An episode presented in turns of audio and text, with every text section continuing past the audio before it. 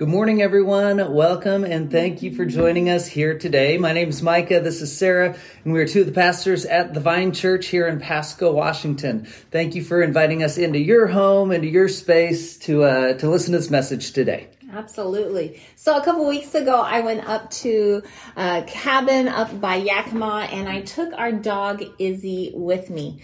And I was really tired going in, going into this trip. I was, I was gone for 24 hours. And so I went to bed early and I was woken up at the crack of dawn by Izzy. So, um, our dog normally sleeps in a kennel or in our backyard. However, at the cabin, she sleeps on the floor next to the bed. And all of a sudden, in the middle of the night, I, I not the middle of the night, really early in the morning, I feel this paw on me. She's just hitting me with her paw. And finally, she jumps on the bed and she's waking me up. She wants to go play outside. So I got into this trip pretty tired, but I knew the dog really needed to go outside. So I got up and I took her, I bundled up because it was nice and cold up there. I bundled up and I took her outside with her frisbee that she loves to play catch with.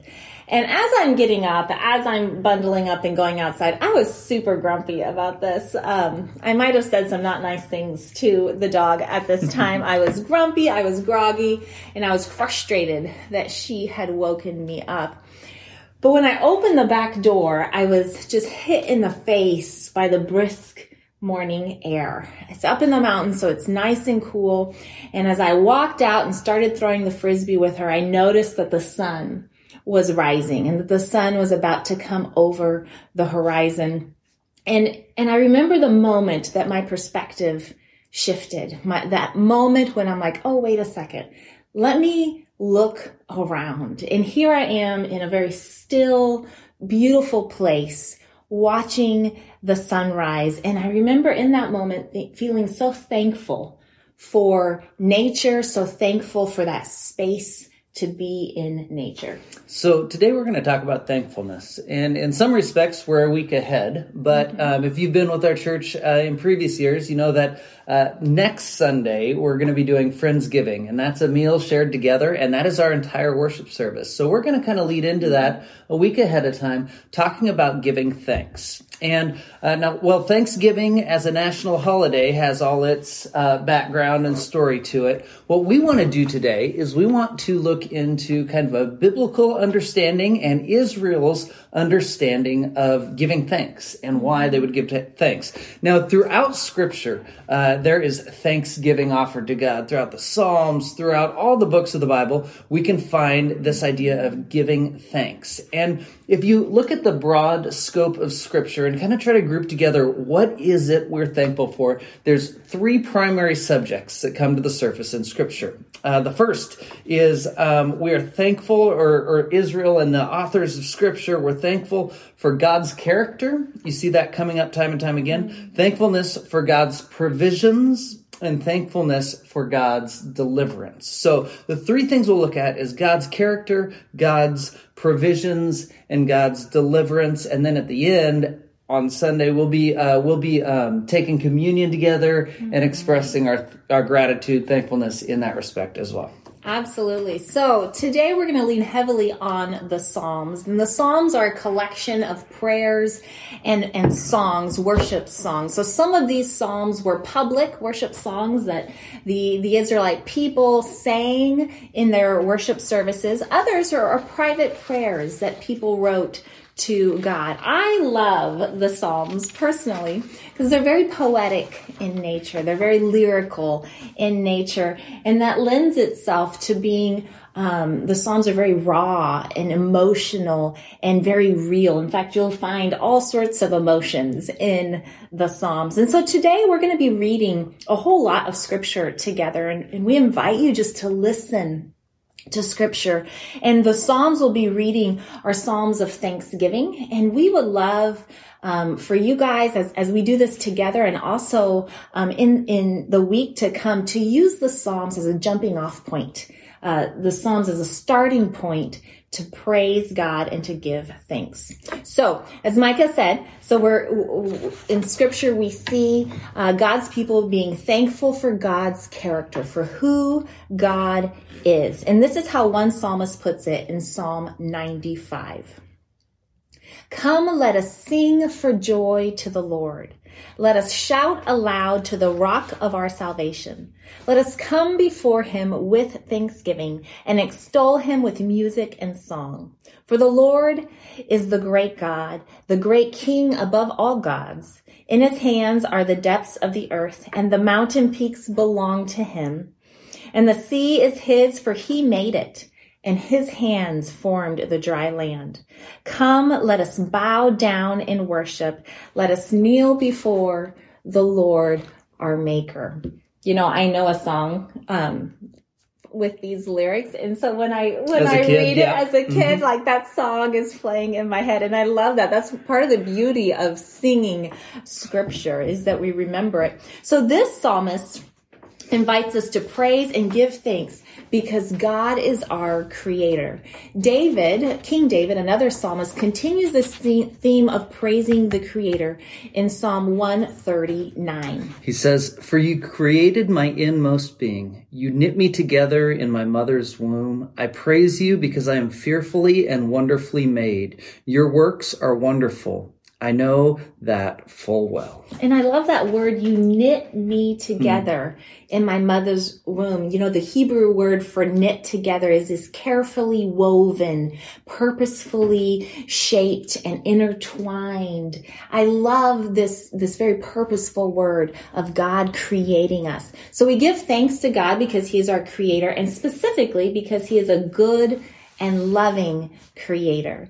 The psalmist from um, Psalm 145 writes this, writes, the Lord is gracious and compassionate, slow to anger and rich in love. The Lord is good to all and has compassion on all he has made. So not only did he create everything and everyone, but he has compassion on all he has made. Another psalmist in Psalm 116 writes, I love the Lord for he heard my voice. He heard my cry for mercy. Because he turned his ear to me, I will call on him as long as I li- live. So return to rest, my soul, for the Lord has been good to you. We are mm-hmm. invited to give thanks to God, the all powerful creator, because God is good, God is compassionate, and God is loving. You know, those moments in life when you realize just how fortunate you are or how good, good God has been. And it just kind of overflows. You know, many of these Psalms overlap in the categories that we listed here. In fact, the last Psalm of, or the last statement of that Psalm you just read is because the Lord has been good to you. So we're thankful because the Lord has been good to you. Sarah described how uh, a lot of thanksgiving in scripture relates to the character of God. The second idea is God's provision, that God has been good to us, that God has given to us graciously. Now, in Israel, they had three primary feasts each year. There was many other festivals and uh, feasts, but three primary that um, all the men of Israel would travel to Jerusalem to participate in these three. Those three are Passover, the Feast of Weeks, and the Feast of Tabernacles. And we've probably heard of Passover. That comes up, especially in the life of Jesus. We'll talk about that one in just a minute. But the Feast of Weeks is an interesting one, and it's what I want to touch base on because it revolved around Thanksgiving, giving thanks to God. Uh, it was also called the Feast of First Fruits or Pentecost. Now, Pentecost, we've heard that name in the book of Acts. a lot of different names. A lot of different names. It's kind of confusing. I spent actually quite a bit of time trying to check my sources and figure out now which one is which. It has a number of names uh, because it's 50 days after they start harvesting in the spring. So it's called Pentecost for that reason. Uh, it's called um, the Feast of First Fruits because they're celebrating the first harvest of the year. So they travel to Jerusalem to share in this feast and this meal. Deuteronomy 16:9 captures some interesting elements about how they celebrated this first harvest. It says, "Count off 7 weeks from the time you begin to put the sickle to the standing grain, then celebrate the festival of weeks, also known as the first fruits." to the Lord your God by giving a free will offering in proportion to the blessings the Lord your God has given to you. And rejoice before the Lord your God at the place he will choose as a dwelling for his name. And, listen to this. Uh, rejoice before the Lord, you, your sons and daughters, your male and female servants, the Levites in your towns, and the foreigners, the fatherless and the widows living among you. So he says in this season, now this is really unique and interesting because in Israel, we often view them as a nation separate from the other nations. And in some respects they were, and for a number of different reasons that we don't have time to get into today. But listen to what happens in the fe- festival of weeks or of first fruits. They come together and they express their great gratitude to God for his provisions. We are harvesting because God has been good to us. And they don't do so in isolation. They do it with the slaves and with the foreigners and everyone comes together to thank God for something which is universal. Things like the rain and the harvest and the provisions that he gives to all humanity.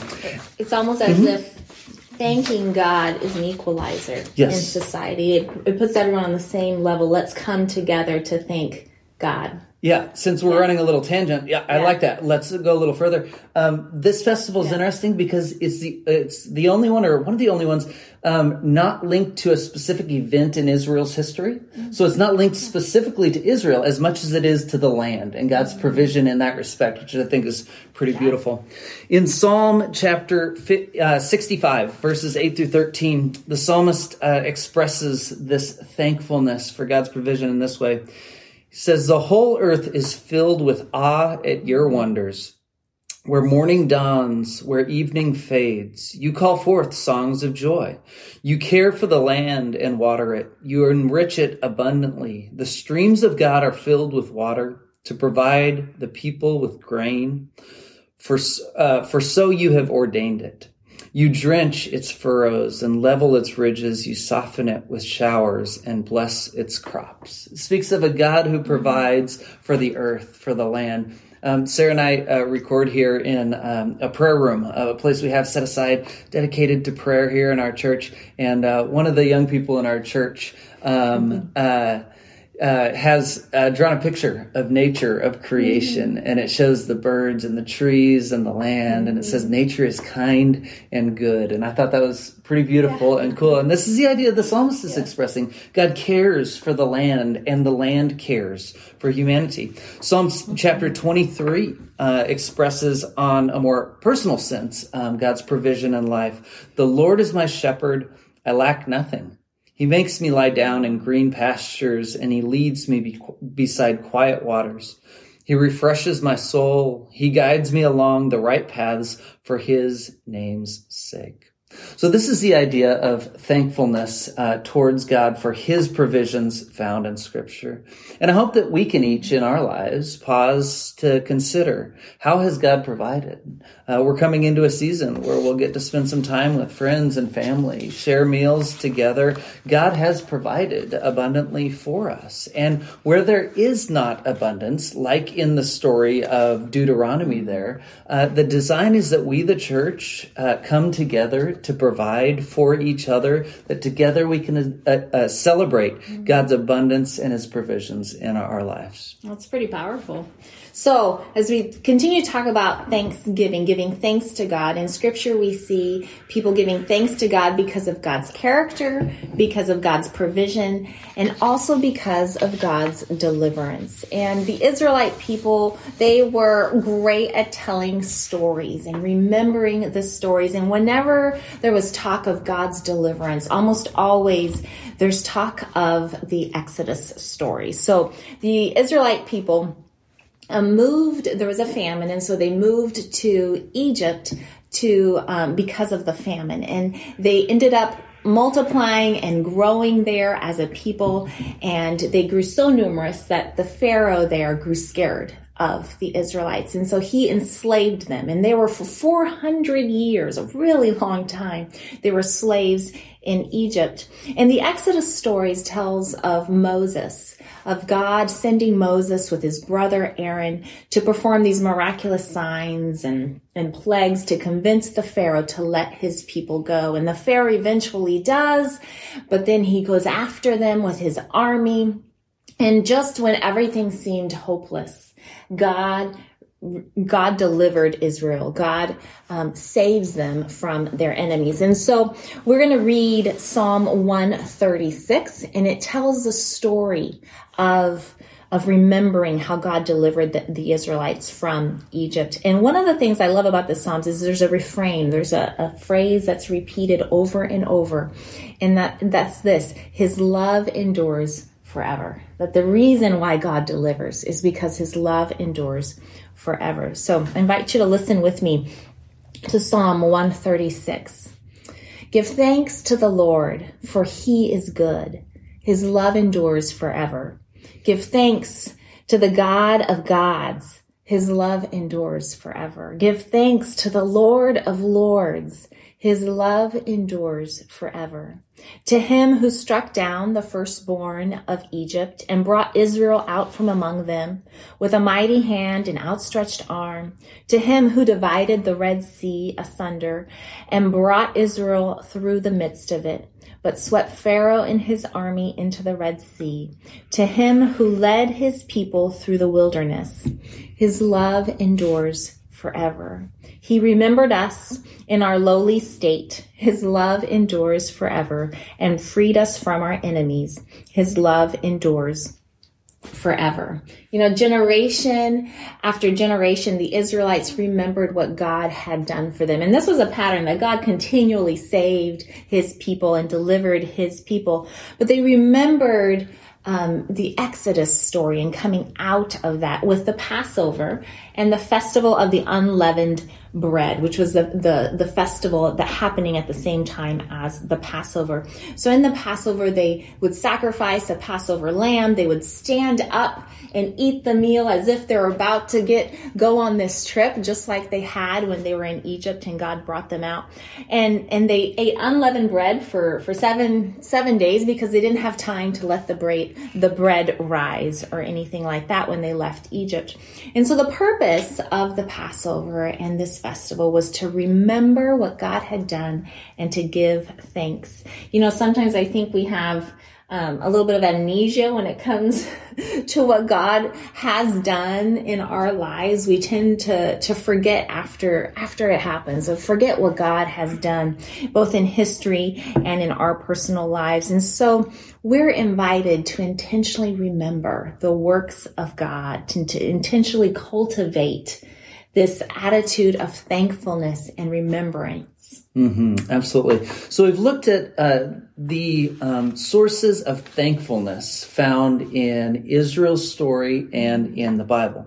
And the question becomes so we today, as a continuation of this story of God working in the world, we, the church, what does it look like to live into thankfulness today? I think there's a number of applications we can take mm-hmm. in our lives and, and consider. For instance, what does it look like for me to uh, really live into the thankfulness of God? Um, telling stories and remembering what God has done in our lives, both the big things and the small things, but intentionally mm-hmm. engaging the narrative that is God's work in our lives in a thankful posture before other mm-hmm. people is going to be a very beautiful witness in our lives. Um, one of my favorite things and our favorite things is spending time in nature, um, just uh, being thankful to the Creator. Uh, God's so vast that He can create such beauty and diversity in the world around us.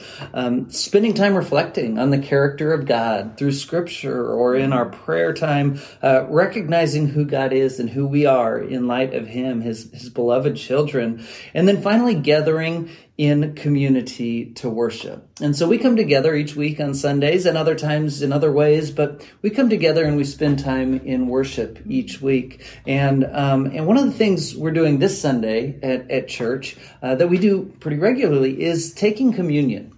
And communion has been a source of uh, thankfulness and reflection upon God's provision and his deliverance uh, that's taken place for the last 2,000 years. In fact, a few minutes ago, Sarah talked about how every year Israel would practice, uh, have, have Passover. They would have this festival.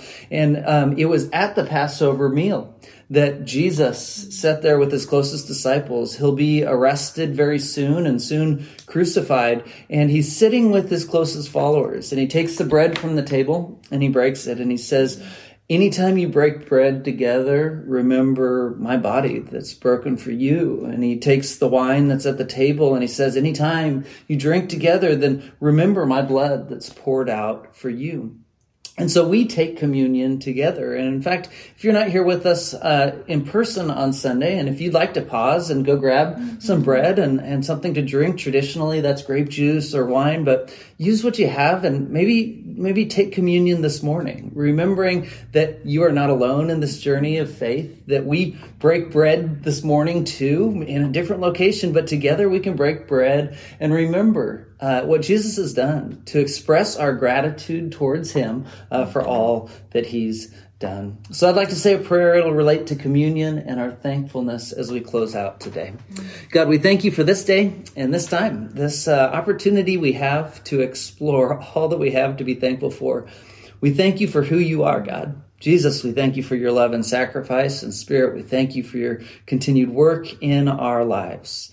Um, today, as we break bread, as we um, take communion, God, we're just thankful. Uh, Jesus, thankful for your for your sacrifice, your immense love, and we are so thankful, God, for resurrection, for deliverance, for hope of new life. It's in Jesus' name we pray. Amen. Amen. Thank you so much for joining us, and we hope you have a wonderful week. Bye, friends.